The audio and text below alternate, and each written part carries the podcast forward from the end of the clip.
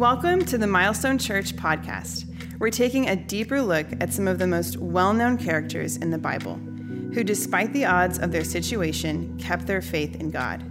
In this series called FaithFull, we invite you to join us as we discover how to be faithful in the everyday challenges of life. To welcome you again to Milestone Church. I want to welcome those of you watching online. We're continuing our FaithFull series. If you have your Bibles, turn with me to Hebrews chapter 11. We're going to look in verse 24. If you didn't bring a Bible, it's okay. We're going to put those, we put the verses in your service guide. They'll also be on the screen behind me. We're in this series, FaithFull, on this really unique chapter of the Bible, Hebrews 11, that gives us a summary of these great men and women who lived by faith. And, the, and the, really the purpose of this passage of Scripture is to inspire and encourage you of these men and women weren't perfect and they faced challenges, but God met them as they put their hope and trust in Him. That's really what faith is. And to be full of faith is to be full of this confidence, this assurance. Not just full of head knowledge, not just full of religious duty, but this deep trust that God is alive and God is moving and active and rewarding those people who put their trust and their hope in Him. You know, I got to say before we get to the rest of Hebrews 11, uh, pastorally, just to our community, would you mind if I just gave you a thought or two? Here's a thought. We, we as we move towards Thanksgiving week, we're going to ask Halloween to just move it along, right? Like our community likes Halloween and we pass out candy. We got lots of, you know, decorations and things. Because what happens is Halloween goes and then people get excited for Christmas. And we love Christmas and we're ready for Christmas, but Christmas, just be patient just a little bit more because we got to let that turkey come through. Because that turkey's got something good for us, right? Like, you can't skip Thanksgiving. It's one of the great days of the whole year. Yes, I'm in the right room. Okay? Maybe you're watching online. Let me just pastorally, I want to coach you because this is a big day of the year. There's so many things to be full of on Thanksgiving. You could be full of time with your family, full of, of gratitude, full of football, and then, of course, you're going to be full of food. Can I get an amen? Like, I'll just be the first to say, I struggle with self control on Thanksgiving. It's one of my favorite meals of the whole year. But let me give you a little pastoral coaching so that we can all get through it together. Here's an example of what your plate should look like on Thanksgiving. Notice the beautiful symmetry. You eat with your eyes first. A lot of strategy going on here. You're wondering for my health conscious friends, is this plant based? Yes. You plant yourself in the chair and you don't get up till it's gone. It's plant based. Now, let me also highlight one more thing incredible form on this plate. Look at the volcano integrity of the potatoes. You must maintain volcano integrity. If you lose volcano integrity, you end up with gravy anarchy.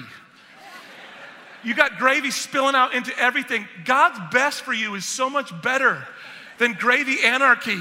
It's not meant to go on your jello or your salad. It's got to stay. So if you get a hole in your potatoes, you got to patch that up. You got to keep it right. Now, some people don't understand this, and it really just is a, it's difficult for me. I, saw a picture, our team found this picture. They showed me this is what someone did to desecrate Thanksgiving. That's a deep violation. My spirit is being violated right now. Just, okay, take it off, take it off. If you do that, we'll put you at the kids' table, and that may not even be enough. We may just church discipline, we'll send you outside. You just have to eat outside. There's a right way to do it, right? We're all gonna be full, right? Like you eat that meal, it tastes so good. You try to slow down. I don't know about you, I blow through my first or second stop sign. I end up in a food coma on the floor because I'm full. I think the Lord's okay with it. He understands these things. But, but when we look at this series and we think about being full of faith, we've had this theme verse, Hebrews 12. Remember, the Bible, Hebrews 12 commenting on Hebrews 11. When the Bible was first written, there weren't chapters and verses. And so here's the picture as the author of Hebrews is summarizing Hebrews 11. Here's why it's in the Bible. Here's what it means for you and I. Let's look at this verse together. Hebrews 12 says this Therefore, since we are surrounded by such a huge crowd of witnesses to the life of faith. Here's what it means all the men and women who went before, who weren't perfect, who made mistakes, but who put their trust in God, they're now watching you and I. They're watching us. They're cheering us on. They're inspiring us to run our race, not their race, but the race God has for us. Look what it says let us strip off every weight that slows us down, especially the sin that so easily trips us up and let us run with endurance the race God has set before us. This has been a big year for me, and multiple times this year I've thought about this passage. Uh, uh, there were two big celebration services this year. My, my father went home to be with Jesus, Mr. Little went home to be with Jesus, and at both of those moments, this verse came to my mind because I realized what an incredibly holy thing when a man or woman of God who believes God, who puts their trust in God, when they finish their race well, it's a holy thing. And in those moments, I was inspired. I, I, I prayed, I said, God, I want to run my race well. And so the author here of Hebrews is saying, all of us have a race to run, and you can finish, you can endure. But if you're going to do that, you have to be aware of the things that trip us up, the things that are challenges. And each week we've looked at this. Look at that little word sin, especially the sin that so easily trips us up. You know, I, I believe this is sin in general. He's speaking generally, but I think also he's giving us an insight. What is that sin he's talking about? If we go a little bit further into Hebrews 12, I think he gives us an insight. Look what it says. We do this, we run, we endure. How do we do it? We do this by keeping our eyes on Jesus, the champion who initiates and perfects our faith. The Bible doesn't give us Hebrews 11 to compare ourselves to these great men and women. The Bible gives us Hebrews 11 as a sign, as an inspiration, as a hope to put our eyes not just on Joseph and Noah and Abraham and Moses, but to put our eyes on Jesus because he's the one who initiates and perfects our faith. So this week, there's a man in this Hebrews 11, and his story is really about turning your eyes and keeping your eyes focused on God. And it's a man you know, and it's a man you've heard of. I think almost the entirety of our culture would have heard of this man. It's a man named Moses. Now, when we think about Moses, we, we, have talked about Joseph and we talked about Noah. These are big characters. Moses, certainly a very big character. Now, when we think of Moses, most of us think of something that looks a little bit like this, right? It looks like Charlton Heston because it is Charlton Heston. And in each of these pictures, whether it's a kid's story or whether it's a painting or whether it's from the movie, in all these things, the same one commonality is in every one of these things, Moses is old. He's old. He's bearded up. He's got that gray splendor hair. It's powerful. You know, we, we celebrate that. But, but Moses wasn't born this way. And, and, there's a moment that gets him to this moment. It's really interesting. Hebrews 11, out of all the things it could have highlighted about Moses, it highlights not the moment when he's old, but the moments that lead up to this moment. Hebrews 11, verse 24. Hebrews 11, verse 24. By way of context, we talked last week about Joseph. This is about 300 years after the death of Joseph. See, the people of Israel went and settled, relocated in Egypt because of famine. And they settled there and they began to, to put down roots and they made families and they, they built lives and they served the people of, of Egypt. But then God blessed them according to his covenant promise to Abraham. And because of Joseph's influence, because of his leadership, there was this great collaboration between Egypt and Israel during his lifetime. But then, after he died, and then after the Pharaoh who trusted Joseph died, a new Pharaoh came along. And he looked around and he said, These Hebrews have multiplied. They're, they're too strong. They're going to outnumber us. They're going to overtake us. And so he said, We've got to stop them. So he, he sends out an edict, he sends out a royal ruling that every Israelite boy should be killed. So in this moment, Moses' mom and dad bring Moses into the world. And as you can imagine, they're, they're, they're stressed, they're afraid, they're anxious, and they feel like God says, Put the boy in a basket and set him down the river. What an incredible step of faith that Hebrews 11 actually highlights the faith of Moses' mom and dad. Put him in the river, and as you know the story, Pharaoh's daughter of all people draws him out of the river, takes him into the palace, and raises him as her son. This is the story, this is the context into which we find Moses' life. Hebrews 11 24. By faith, Moses when he had grown up, refused to be known as the son of Pharaoh's daughter. He chose to be mistreated along with the people of God rather than to enjoy the fleeting pleasures of sin. First thing we learn about Moses' faith is he chose to be mistreated. There were options. He had options. You know, we don't know a lot. We'll talk in a moment about the biblical narrative around Moses. We don't know a lot about what happened in his early days. The great historian Josephus tells us, though, that it was well known and well believed throughout Egypt. The stories of Moses' bravery and courage. He was a general in the army of Egypt, and he had incredible uh, stories of exploits and accomplishments and achievements. He was looked up to as a hero.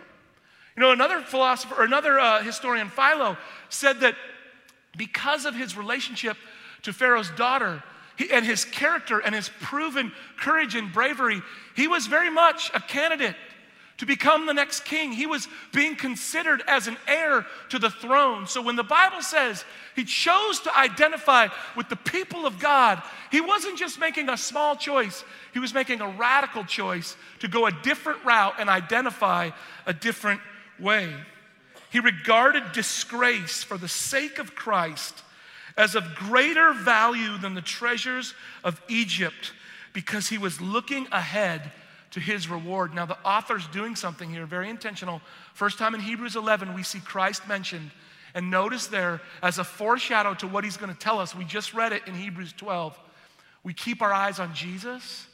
Here's what the author is saying Moses ran his race because he looked ahead and he looked to God for his reward. Look what it finishes by saying By faith, he left Egypt, not fearing the king's anger. He persevered because he saw him who is invisible. What a funny little phrase. How do you see something that's invisible? That doesn't make sense. It's not possible. The only way to see something that's invisible is to see it by faith. This is what Moses did when he looked to God. Now, at this point, throughout the series, we've said if you'd like to know more about this character, you know, we said for Noah, look to Genesis 6 through 9. For Joseph, we like a little bigger. Look to Genesis 37 through 50. Now, if you know about the Bible, if we're going to look at Moses, we start in Exodus 2, we go all the way through Exodus, we go all the way through Leviticus, we go all the way through Numbers, we go all the way through Deuteronomy. I don't know if you got that kind of time. We're at about 136 chapters at this point. We also get a little something about him in Acts 7, here in Hebrews 11. So I thought, for the sake of time, I just summarize what God did in his life so that we could understand what would Moses say to you and I if he got out of the stands and he walked with us, what would his life say to you and me? So let's look at a big picture of his life. The first part of his life. Part 1. There he is in Egypt for the first 40 years. He's raised there. Some of what I was talking about. He was a general. He was a potential heir to the throne. He was there in, with the king in the palace. Imagine what that life must have been like, wrestling with it, wondering about who he was, probably wrestling with what happened to his mom and dad and where did they go and how did things work out. And then when he's 40, he has this incredible incident. He's out walking and he sees an Egyptian talking to a Hebrew. And he begins to abuse the Hebrew and injure the Hebrew, and something inside of Moses rises up and he just can't do nothing. That's a terrible double negative, but, but that's what happened. He said, I got to do something. So, something in how God made him, he, he, just moved. He acted really before he even thought. And he murders this Egyptian man who's abusing this Hebrew because of his affection and his care. He, he cared for his people. He buries him in the sand. The next day, he's out walking again and he sees now two Hebrews fighting. And he's like, I didn't do that so that we would fight each other. So he goes to them and he's like, Stop fighting. And they're like, Who are you to tell us what to do? Are you our judge? Are you going to kill us? Like you killed the Egyptian, which causes Moses to have two very painful thoughts. Number one, he realized people didn't listen to him. And number two, he realized if they knew, eventually Pharaoh would know. And when Pharaoh found out what he did, Pharaoh would try to kill him, which is exactly what Pharaoh does. And so at the end of this first 40 years of Moses' life, he, he flees. He leaves to a neighboring country called Midian. Now, he goes to Midian and he sits down by a well. And there at the well, he begins to think about his life. He probably thought to himself, I don't know how I got here. This was not part of the plan. What happened to what God was doing? God, where are you? Did you forget about me? And as he's sitting there at the well, he notices some shepherds come up to the well, and there are a couple women They have their sheep, which was unusual. There weren't a lot of female shepherds, but there they were. And another group of shepherds comes along and begins to abuse and, and, push off these women, to push off their sheep. And again, because it's who God made him on the inside of him, he said, This is not right. Somebody needs to do something. I'm going to do something. So he drives off these shepherds. The women are allowed to get their water, to water their sheep. The women go back to their house and go, Dad, you'll never believe what happened at the well. This guy came out of nowhere and he saved us. And the dad says, you know, their dad, Jethro, he was a priest. He said what any good dad would say, talking to two unmarried daughters. Where is he? Where is this guy? You just left him at the well? Go get him. Let's get him something to eat. You guys aren't getting any younger, right? So I'm trying to hook you up. And Jethro does. Jethro hooks up one of his daughters. Moses marries into the family. Moses becomes, he, he has children. He becomes a shepherd. He becomes a close confidant and friend uh, uh, of Jethro. He spends 40 years there in Midian. And he probably thought, man, God, you heard my cry. You brought me into this family. You took me where I had no family and you placed me in a family. And they had a great relationship, he and Jethro. And that one day, this is another 40 years, comes to a close. One day he's out walking with the sheep. And you probably know this part. Runs into a burning bush God begins to speak to him, tells him to go back to Egypt. Now, I would like to point out to you, at this point in his life, he's 80 years old. He probably thinks he's winding down. When God says, go to Egypt, he's like, I don't want to go back. It's painful there. I don't want to go. God, they won't listen to me. They didn't listen to me before. They won't listen to me now. God says, go. So finally, you know the story. He goes. Ten plagues come. Finally, Pharaoh relents, lets the people go. Then he changes his mind, chases them with the army. Red Sea opens up. He brings millions of people across. What should have been an 11 day trip ends up being 40 years. He spends 40 years out in the desert. God speaks to him. At one point, God walks by him and lets him see the reflection of his face. He has this incredible life. He, he, brings the people to the edge of the promised land. He's not allowed to go in because of his frustration and his challenges with the people. He puts his hand on his successor. Uh, Joshua prays for him, and, and, and that's the end of his life at age 120. Now, here's why I belabor this point. Think about this. You probably have never thought about this before. These first two parts of his years, the first two 80 years of his life, the Bible only dedicates parts of three chapters to those first 80 years. And then the rest, the last 40 years, look at what it 136 chapters from the time he's 80 till the time he's 120. Here's why I belabor this point. You're not Moses. But if we were to look at your life, when your race is done, we would put your life into boxes. And I would just warn you be careful because the way God works in the lives of Moses is many times similar to the way he works in your life and my life. You may have 80 years where you're like, God, where are you? What are you doing? You've forgotten about me. And what you think is God forgetting about you is God working and moving and setting you up for your moment, which brings us to the other part. We live in a culture that worships youth. And I love youth. But make no mistake, for whatever reason, God goes, it's going to take some time. Moses got to cook in that character oven for a while. And when he's 80, now he's ready to go do something. If you find yourself 80 or approaching 80 or anywhere in 80's proximity, don't think somehow it's time to coast and you're done. God may be setting you up for the most impactful, important years of your life. When I think of these two men who, are, who went home to be with Jesus, both of them, both my dad and Mr. Little, their greatest, most influential years were at the end, not at the beginning.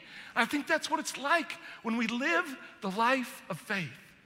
What becomes so challenging is we look at our life and we think, God, why is it taking so long? Where are you? What's happening? We think He's absent when many times He's working and doing exactly what He intended to do. This is, this is hard for us. We don't like the waiting. You know, Hebrews 12 uses this metaphor of running. And I got to tell you, I'm not crazy about running for the sake of running. I do it from time to time. I'm trying to so that I can eat big meals. Um, I'm really more like a dog. I chase the ball, so I like to play basketball and soccer and football and those kinds of things. But occasionally I run for the sake of running. And a couple years ago, a friend of mine said, hey, I bet you can't run a half marathon. And I said, I'll show you, which kind of gives you a window into how I'm work. But um, I did it and I ran a great time and I was excited about it, but you got to do all this training. And here's what I found out about running running is really fun at the beginning. Like you get excited, like, let's go run. I'm gonna be fast. Let's go try this. And you get out and you're like, man, I'm fast. I'm doing good. How far we've gone? Not very far. I don't wanna do this anymore, right? And it's also fun at the end on race day, man. You come to the end, you see people cheering for you, you see the finish line. Man, you pick up, you get your last wind, you're cruising across the tape, you think you just won an Olympic medal. Here's the problem the beginning and the end are a really small part, the middle is really hard, and most of life happens in the middle. Most of life, there's nobody cheering. You're looking around. You're, you're wondering, what, God, where are you? And that's what we have to remember what Moses say, says to us. What does Moses say to us? Moses says, he says this Moses had faith because he chose to keep his eyes on God. In the middle, it's the hardest part. It's the hardest part to keep your eyes on God. It's kind of like you ever taken kids, small kids, on a road trip. The night before, they're all excited. They barely get to sleep. They're all packing. They're all getting excited. They jump in the car. They're like, This is so fun, Dad. Let's go. And you're like 15 minutes down the road. They're like, Are we almost there yet? And you're like, No, it's going to be a really long time. They're like, Okay. Uh, they're trying to have a good attitude. My son, he goes, Dad, I'm car sick. And I go, Oh no. Like, you, how's your stomach feeling? Are you doing okay? He goes, he goes, Yeah, Dad, I'm fine. I'm just sick of the car. We're like that, right? We like the beginning, we like getting there. You know, many of you are probably going to do some air travel. It's amazing how we, you know, you just get used to stuff that used to be a big deal.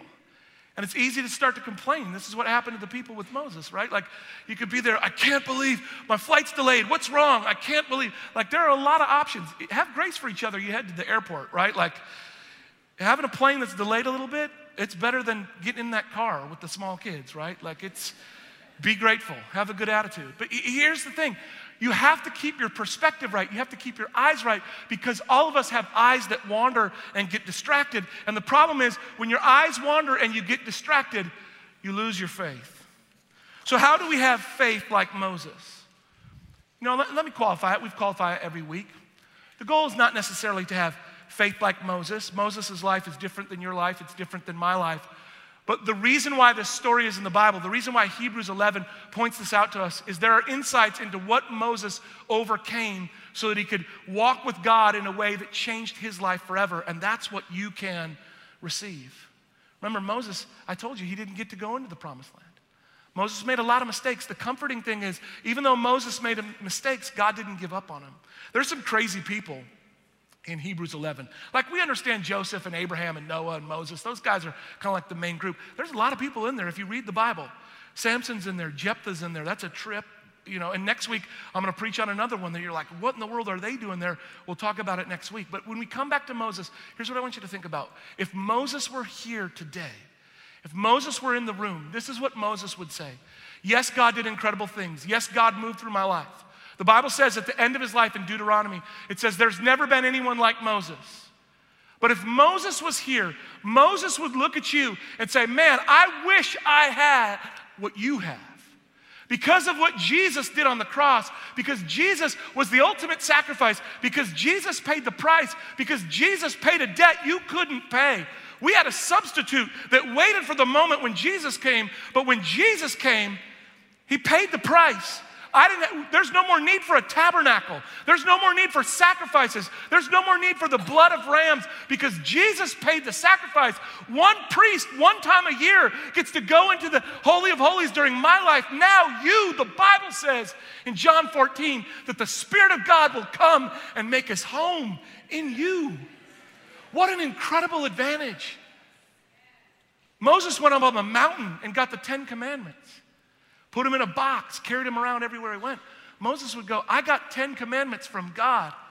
You have his word that's living and active. You have his word in digital form. You have it in audio form. You have it in student form. You have it in left handed outdoor sportsman adventure form. You have it in every form you could possibly imagine. Anytime you want, you have his word available to speak to you and to build your faith. Moses would say, You have what I didn't have. But if you look at my life and what I did, here's what I learned about God that you could learn too. Number one, you don't look back into the options of your past. There was a lot in Moses' past. There was pain. There were pain of challenges and difficulties and things not working out the way he hoped they would work out. There were many opportunities. There were chances, there were fleeting pleasures of sin. And they're in your past, they're in Moses' past, they're in my past. And not that we are unaware of our past, but we don't look back into our past trying to re dig up options that we walked away from. This has become more common in our world today than it's ever been. We look back at our past. Did you know there's an entire field of academic study that looks at if history had gone this way instead of that, here's all the different ways that our world would be different. They actually call it, some of the smartest people in the world do this. It's called counterfactuals. I find it really interesting. It's fascinating. But ultimately, really, it's just an exercise in futility. Because going back and rehashing and looking, you know, and if you live a little while, you go, you go like, man, my life is here. What if I had done this there? What if I'd made this decision at that moment? What if I hadn't done this? What if I had taken that job opportunity? How would my life be different? And when you do that, what ends up happening is you begin to reevaluate do I like where I'm at? Is this really the right place? Do I really want to be here? Do I need to begin to change things? And what happens is you begin to lose the very faith you need in that moment because the faith doesn't come from the choices you made in the past, the faith comes from the power of God in the present. You have to trust Him. You have to believe God. Moses had options, but it wasn't until he said no to those options and moved away and said, God, wherever it takes me, I'm with you, that he began to grow in his faith. The same is true in your life, the same is true in my life. Well, we have to ask ourselves this is the key. Moses looked to God for his reward. I think so many times, each of us, we have this temptation, we have this challenge where we end up looking in the wrong place. We may have good intentions, but we look to the wrong thing for our reward. We look to that job promotion. We look to that success of our, of our kids. We look to maybe something with our house. We're looking for a reward that's ultimately unfruitful. And because we look for the wrong reward, we evaluate our life in the wrong way, and we don't have the faith we need to take the steps that God's called us to take. Here's the second thing Moses would say to us you look forward in faith while you're waiting in the present. Moses did a lot of waiting. We don't like that. I don't like waiting. Patience is not my strong suit. I'm the guy, you ever done this? You go to a crosswalk, you know that little button at the crosswalk, and you press the button? Like the first time you press it, you're like, if I don't press it, the light's not gonna change, so I press it. And then if you're like me, you press it again. And then you press it again. And pretty soon now I'm looking, is there a wire? Maybe they're just messing with me. I'll press that button the whole time because whatever I could do to make it change, I want to make it change. You come to an elevator, you press the button, press it a bunch of times. Like if I'm pressing the button, when that elevator door opens, I got the character of Christ. I'll hold the door for you, I'll let you in. When that elevator door's closing, button, button, button, button, catch the next one. God's working in your spirit. Why do we do that? We don't like waiting. No one likes waiting. Waiting is terrible. But the waiting is where most of life is lived. If you wait for the moments that are these mountaintop experiences to do the preparation that God's trying to work in you, you'll find yourself in the moment without the ability that God wanted to work in you. You have to do the work beforehand. Not the work so that He'll love you, not the work so that He'll receive you into His family, but the work that allows you to become who God wants you to be so that you can do what God's called you to do. The waiting makes all the difference. You have to ask yourself, what am I doing in the waiting? Am I killing time or am I becoming the person God created me to be? How do you know what that looks like? I, I thought these questions might help us. Here's a few questions to ask yourself while you're waiting. Number one, can you grow closer to God while you're waiting? Do you get upset with Him? Do you constantly reevaluate His character and His goodness when you have to wait longer than you want to? That's a tendency I know in my own life. God, why is it taking so long? Where are you? Have you forgotten your servant? And he's like, No, I haven't forgotten you. This is what you need. Can you avoid a critical, grumbling, negative attitude? This is rampant in our culture. Can you stay hopeful for your future while you're waiting? Can you get better while you're waiting? Can you develop character, grow in your responsibility? Can you become a better version of who God created you to be? Here's what I believe is true no waiting is ever wasted when you're waiting in faith. No waiting is ever wasted. You think I'm killing time. You think it's taking too long. God says this is exactly what you need. Moses needed 80 years of leading the 40 years in Midian. He needed 80 years of waiting, 40 years in Midian, carrying those sheep around, because all that time in the desert was preparation for carrying the people of God around the desert. We all need these moments. And here's the thing that's so difficult. We don't understand it. We don't realize why is it taking so long? Why is God doing that? Why is he making me wait? He's not trying to frustrate you or torment you. He's trying to prepare you for all that he has for you, which leads us to the third thing.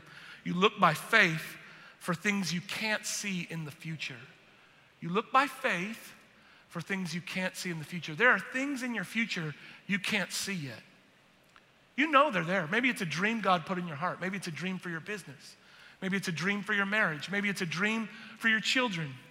Maybe it's a vision God gave you, and you're like, I know somewhere, somehow, but I don't know how to get there. This is the way that God does it. He drops it in your heart and says, What will you do with what I gave you? And it's hard for us.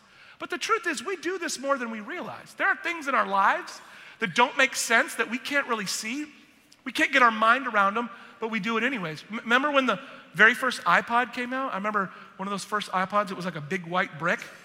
And somebody gave me one. I was like, what do I do with it? I was like, where does the CD go? And they're like, no, old guy. Uh, you p- hook it up to a computer and you put thousands of songs. I was like, how many songs? They're like 10,000. It's like, that's amazing. Then uh, a couple years ago, one of the guys on our team goes, Hey, Pastor Jed, did you hear about this new streaming thing? I go, No. I go, What's that? He goes, Well, you pay a, a, a fee and then you get the songs. I was like, What do you mean the songs? He's like, All of them. I was like, Wait, I can have all the songs? Like all the songs. What if I don't want all the songs? What if I just want some of the songs? He's like, You get all the songs. I was like, I don't even know how that works. If you've ever taken a Lyft or an Uber, when we were kids, there was a thing called stranger danger. Don't get in a car. Now it's like, okay, someone's gonna show up at your house and they're gonna tell you on the phone, I'm your driver. They may murder you. You don't know where you're going.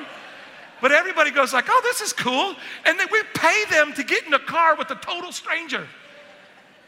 Okay? There's this other thing. It's a billion dollar business. Okay, you're gonna go stay in somebody's house and you're just gonna send them a note on the internet, you're gonna pay them some money, and you're gonna show up at the house and you're gonna stay at their house, and it's gonna be awesome because you saw some pictures. And we all know you can trust pictures on the internet. So just go do it, right? Like it's gonna be your greatest vacation ever. We call it Airbnb, right? Like there are things in our life that don't make sense, but we do them. Why would we do that?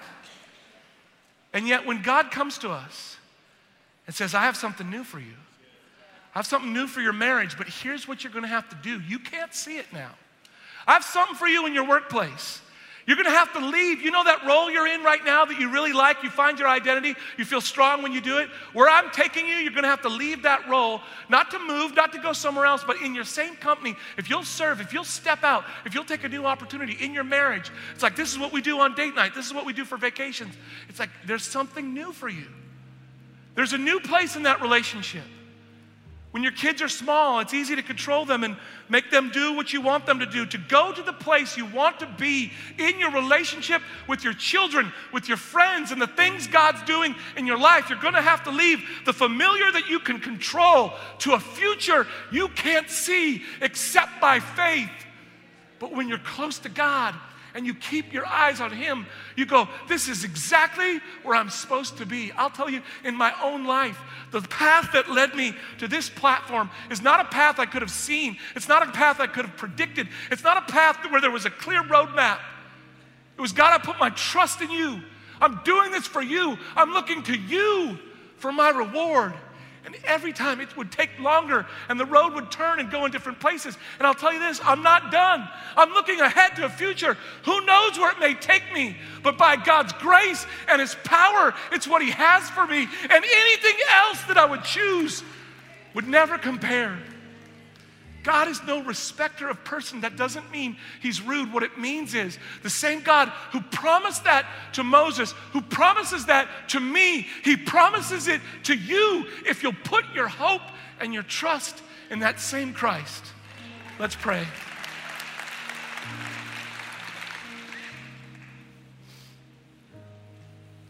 Maybe you're here. You're like, ah, I, I don't get all this, Jed. You're talking about Moses and Jesus. I, I, thought church was this place where you go, you try to be a good person and do some spiritual things. A lot of people think that. But the truth is so much better. The truth comes back to this idea, this simple notion of faith. Jesus lived a life, He lived a perfect life. He did the spiritual things that you couldn't do. He kept his eyes on God when we turn our eyes in so many other places. When we turn to fleeting sins, he stayed perfect. And when he came to the end of his life, he looked at you and he looked at me and he said, I did this so that you could have peace with God. Maybe you feel so far from God. Maybe you feel like God doesn't see me, God doesn't care about me. The fact that you're in this place right now shows He sees you, He knows you by name, He's inviting you into His family. We've been talking all service about how this kind of moment is going to happen at Joy. It's going to happen all throughout Christmas. But maybe right now, this is your moment. Maybe you're watching online. This is your moment to come home. All you got to do is just say, Jesus, I look to you. I put my hope and my trust in you. I trust that you made a way for me to have a relationship with God. I give you my heart. Right there, just make it your prayer. If you've prayed that prayer, you listen to those words, it fills you with confidence that not only if God gave his son, why wouldn't he also give you all things? So, in your marriage, in your relationship with your kids, in your finances, in your sickness, wherever you're at, just say, God, here I am. I'm waiting, waiting for your promise. But I put my trust and my hope in you. When you say that, no waiting is ever wasted, and He meets you in that moment. Jesus, I'm praying for all of us who are waiting, all of us who are looking with faith to our future, to things we can't see. God, I pray that you would do what only you could do. That you, not only would you move in our lives, not only would you, you perform incredible deeds, but you'd cause us to be so close to your presence and you'd fill us with faith. In Jesus' name, amen. Thanks for listening to this week's message. If there's anything we can do to help you in your walk with Jesus, please don't hesitate to reach out through our website at milestonechurch.com. And if you found this podcast helpful, leave a review on the podcast app or your favorite podcast platform. We hope you have a great week.